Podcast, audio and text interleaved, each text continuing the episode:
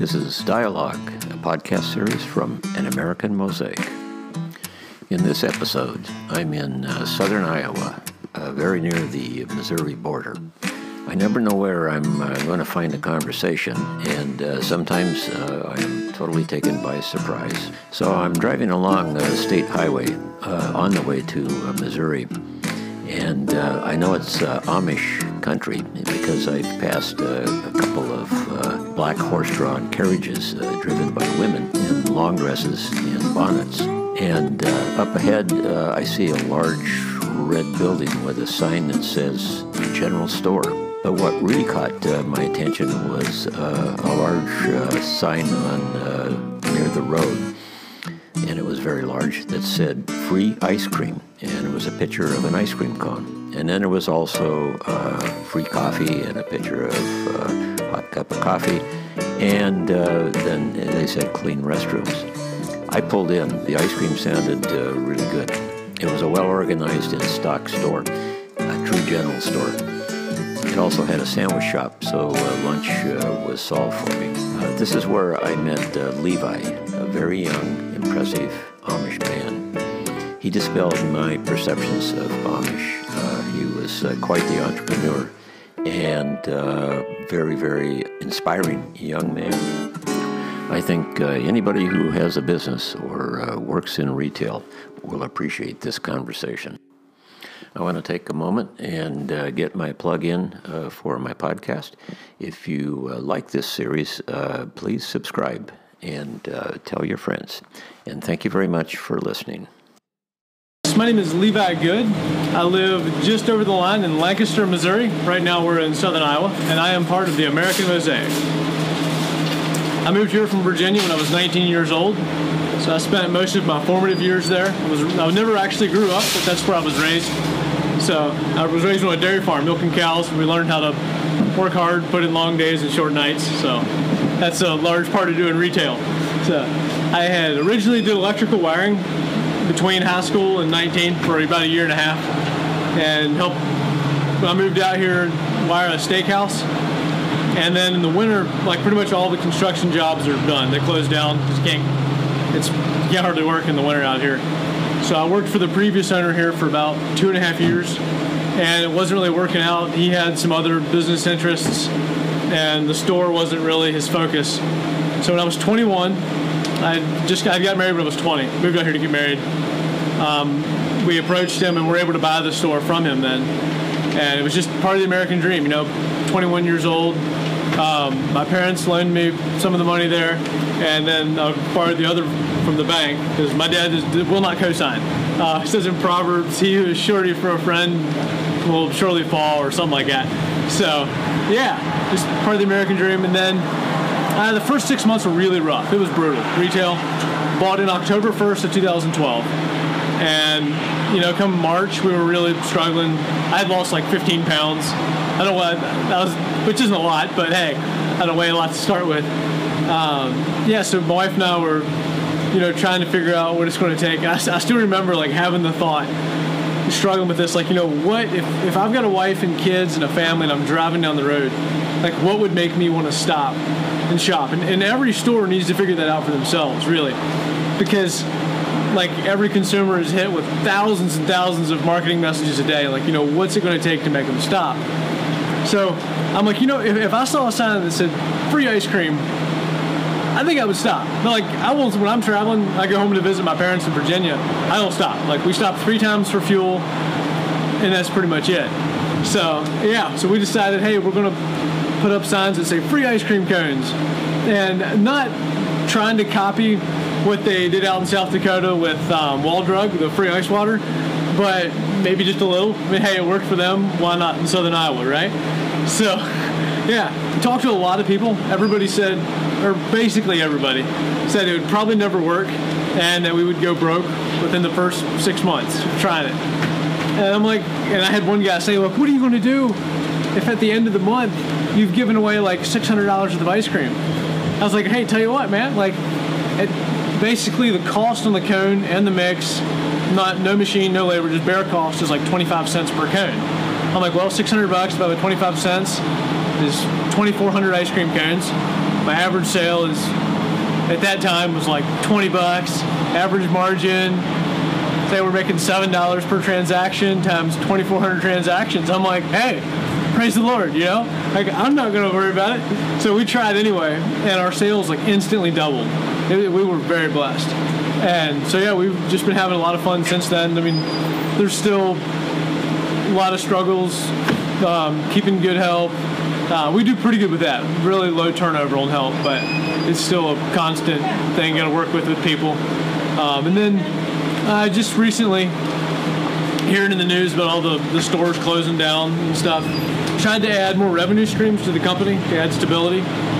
And so we started trying to sell products online. And we found a local Amish guy that was building poly lawn furniture, and yet he wasn't wasn't really being prosperous at it. And we're like, hey, we thought we, this would be a good match. We can help him out. He's got like a wife and ten kids, you know, so he's got a lot of mouths to feed. So we we buy all the material, deliver it to him, and then he builds them for us. So it's AmishMadePoly.com, and he and he builds 24 chairs every day. We're trying to get that up to 50. So his, some of his daughters are getting married, and his son-in-laws want to help build. So yeah, it's been a true blessing for him and us as well. And then yeah, we've been very blessed.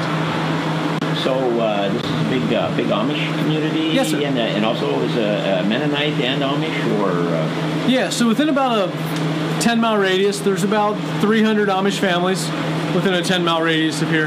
So it's one of the larger settlements on the west of the Mississippi River, if not the largest. Uh, and then the Mennonites, this there's not a large concentration right here.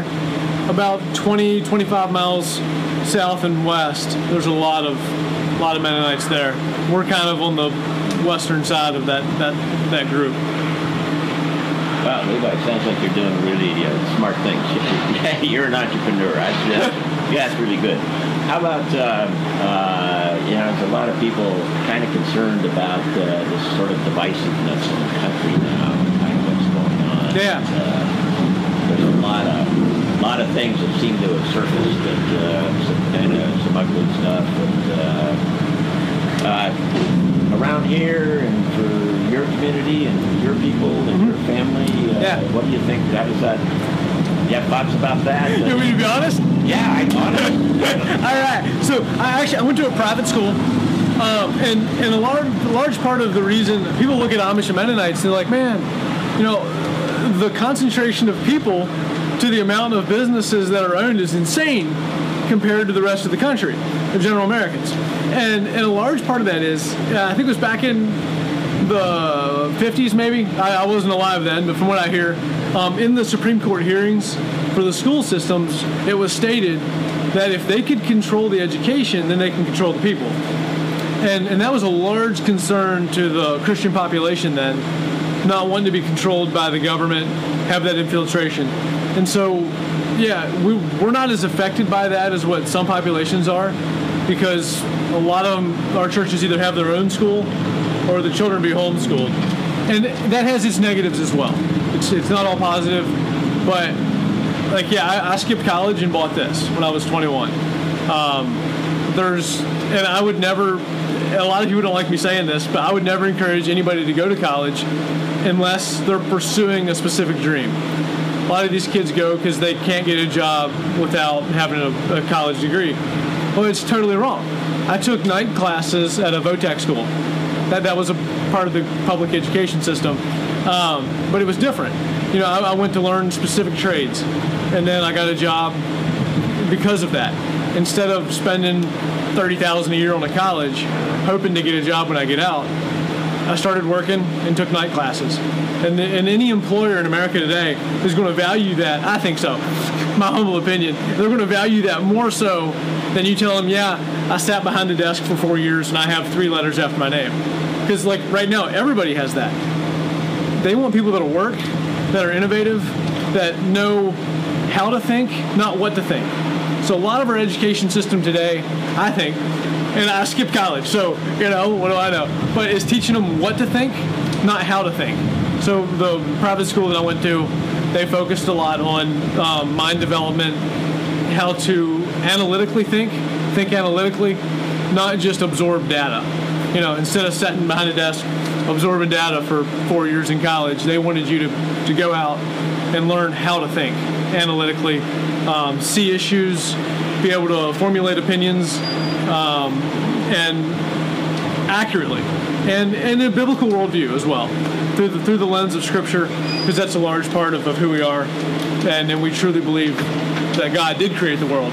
And so, yeah, when the government took over education, a lot of that changed. So that's, I think that's a large part of when America started going downhill politically, um, morally as well, is when the government took over the educational system.